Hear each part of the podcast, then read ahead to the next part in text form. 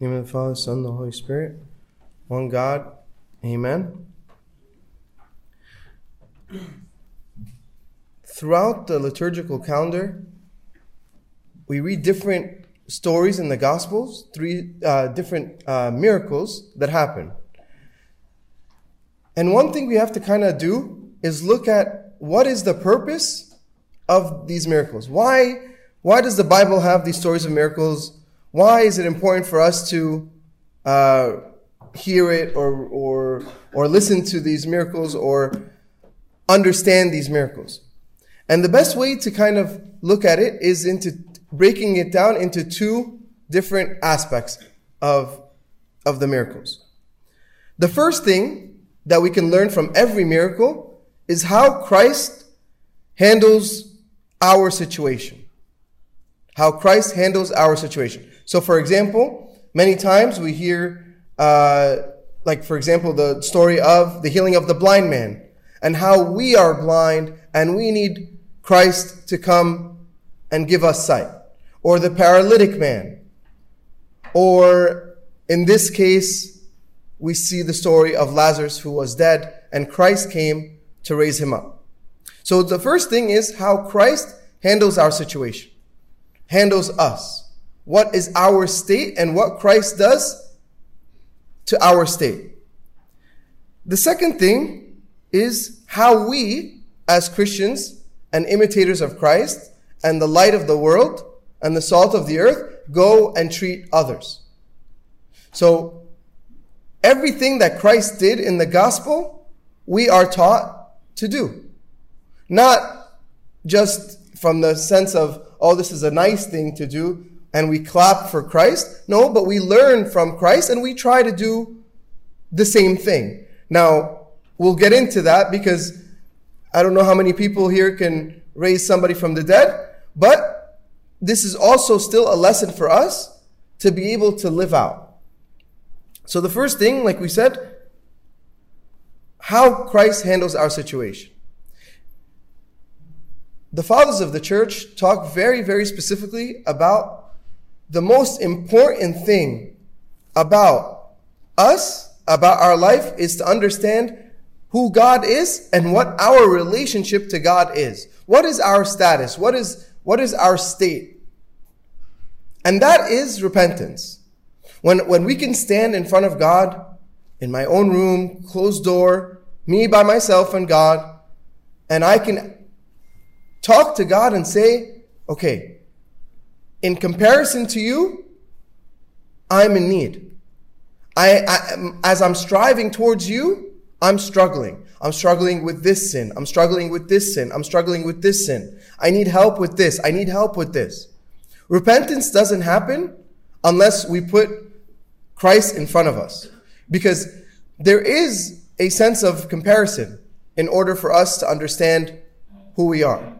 For example, if if you're in a in a class and you're studying and you're taking exams, in order for you to see how well you're doing, you need to put yourself up to the standard of the grade that you want, which hopefully is the highest grade. So if the grade that you want is an A, and you look at yourself and you see, okay, I, I'm, I have a B minus or a C plus.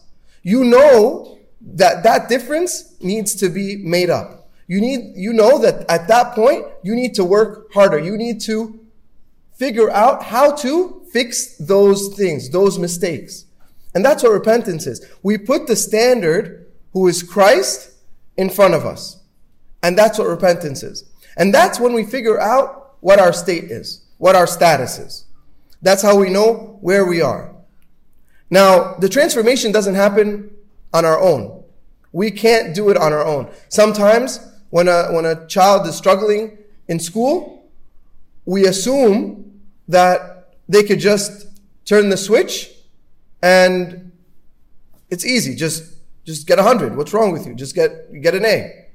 But sometimes they need extra help. They need tutoring. They need, they need somebody to help them and guide them in their study. They need to ask more questions in school so that the teacher can help them. The same thing happens in our spiritual life. in our spiritual life, we cannot change or be transformed without Christ. Sometimes we try to do that. Sometimes we try to fix ourselves before we come to Christ. Now we look at the story, this story here. We see that Lazarus was dead. Lazarus was dead. We can't look at this story and say, why didn't Lazarus just come out of the tomb by himself? Why didn't he just unwrap himself and come and just transform himself? Why doesn't he resurrect himself? Because in order for us, for our lives to be changed, we need Christ. The fathers of the church talk about that this synergy between our life, our struggle, our actions, and most importantly, the grace and love of God that transforms a person. St. John Chrysostom talks about how the church is a hospital. The church being a hospital, no one goes to the hospital if they're feeling okay. No one goes to the hospital to hang out. I mean, I don't think so. Everybody would go if and when they require assistance. And this is what is very, very important to understand that we need to understand where our situation is in order for us to improve. If we don't, there will be no repentance. There will be no transformation. There, there will be no life of holiness if we don't first acknowledge where we're at on the road. This story also teaches us that regardless of how far we have gotten, how far we are, how broken we are, how many sins we've done, the type of sins we've done, God can change us, God can transform us. And that's very, very important to understand because the devil, one of his biggest tricks, he says, You know how messed up you are? How are you going to come to church? Wait till you fix yourself. Imagine if they knew that you did that. How can you come to church? How can you show your face in church? And the devil will keep playing in our mind. Tell, tells us that we're the worst. We can't keep, we can't improve, we can't get better. But what we learn in our relationship with, with Christ is that regardless of our situation, even to the point of death, our spiritual death, God can resurrect us. But the fact is, we have to be willing. We have to be willing, we have to want to, we have to work for it. And the idea is, the idea is that we do our part, but we trust and we ask God to transform us and change us. If you notice, it was four days in the tomb. Four days in the tomb. When we think about four days in the tomb, we think about, well, Christ spent three days in the tomb. Why did, why did Christ wait on Lazarus? It's not like he didn't hear about it. He heard that Lazarus was sick. He heard that Lazarus was dying. But he told us in the gospel that this happened so people could see the glory of God. After four days, there's a stench. After four days, the body is decomposing. After four days, your body is really, really getting, it smells so bad. But Christ is explaining to us or showing us that regardless of how far we've get, we've gotten, regardless of how bad the stench of our sin is, He can bring us back to life. So that first thing is, like we said, what our uh, our status is, what's our state in our life, in order for us to repent, so that God can resurrect us and change our life. The second thing is, in every miracle, we also must see what is my role? What is my role in the world? For example, when Christ says you are the light of the world or you are the salt of the earth, what does he mean by that? Why did he put the responsibility on us? Just like last week we talked about or two weeks ago, we talked about you give them something to eat. You give them something to eat. Not the idea of uh, 5,000 people were hungry. But Christ said, you give them something to eat. It's, it's our responsibility as Christians in this world to do the work of God. So in this case, it teaches us how we should treat others. Now, the, fir- the, the first thing we have to look at is we have to acknowledge we have a responsibility. We have to acknowledge we have a responsibility. As Christians, we have a responsibility to resurrect people from the dead. Now, I'm not saying everybody go to the nearest cemetery and say a bunch of prayers and see what happens. But the idea is that we know people in our life, we know people in our life that are spiritually dead, who are far from God, who are living in sin, who have bad habits that have taken over their life. We know that. If we take a second, we can, a list will be made in our mind right away of people that we know personally, that we've been praying for, that we, we know that they're struggling, that, that they're just not connected, not connected to the church, not connected to prayer. They're, you know, not connected to the body of Christ.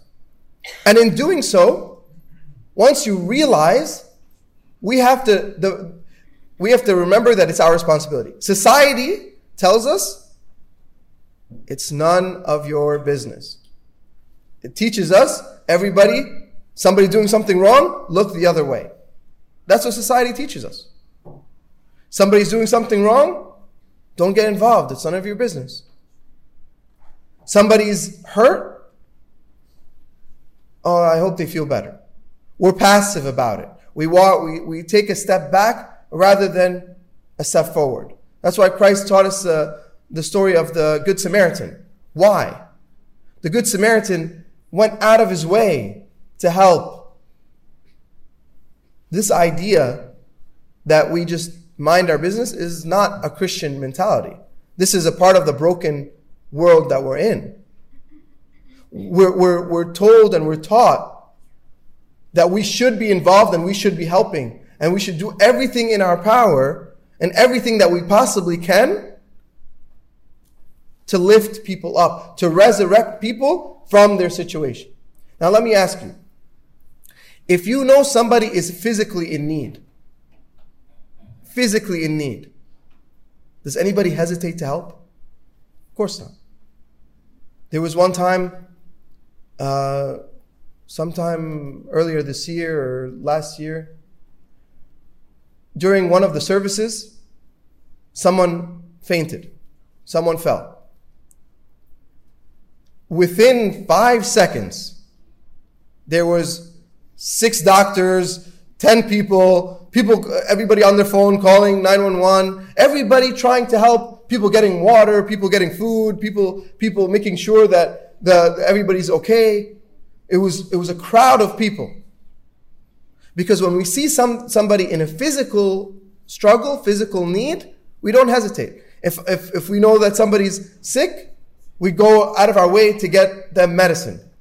We go help them, we encourage them as much as we can, and we offer a ride to the hospital. We do that. For physical, we do that. How often do we do that when we know that somebody is spiritually struggling? spiritually hurt, spiritually in pain.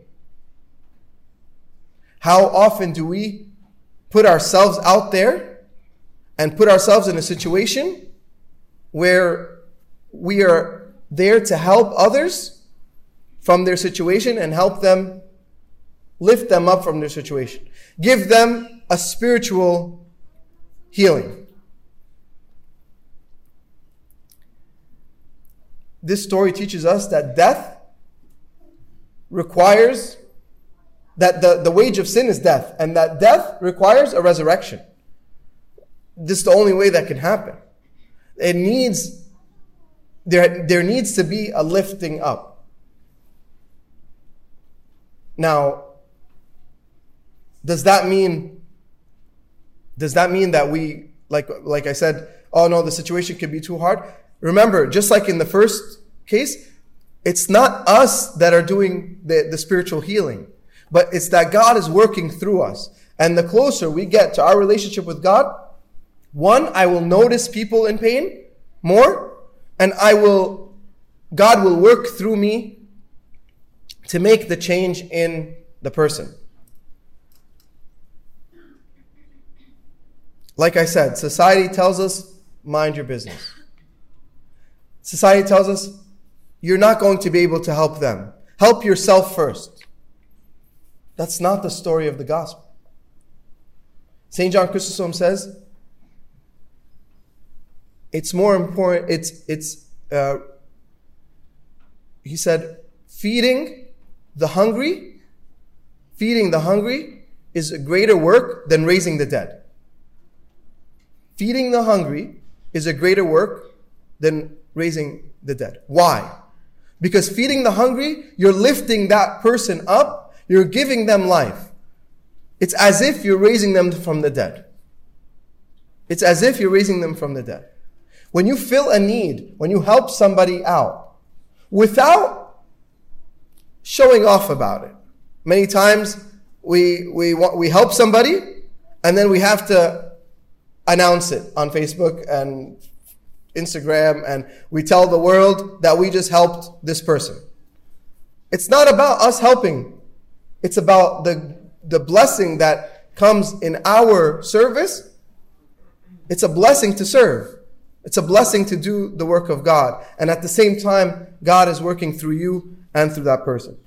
So as we, as we go through, starting this Wednesday, we have the the fast of the Holy Virgin St. Mary. And one of the things that we we should pray for is to figure out how again like one figure out my spiritual status and how I can work on that and the church teaches us and gives us the tools by fasting and praying and liturgies and and all this all the sacraments confession repentance the idea that we go in there through this fast that there's a transformation that happens. And the second, that God opens our eyes and our ears so that we may help our own families, our own community, that we, in, as a church, see anybody in need, that we serve the needs of, of our brothers and sisters, and glory be to God forever. Amen.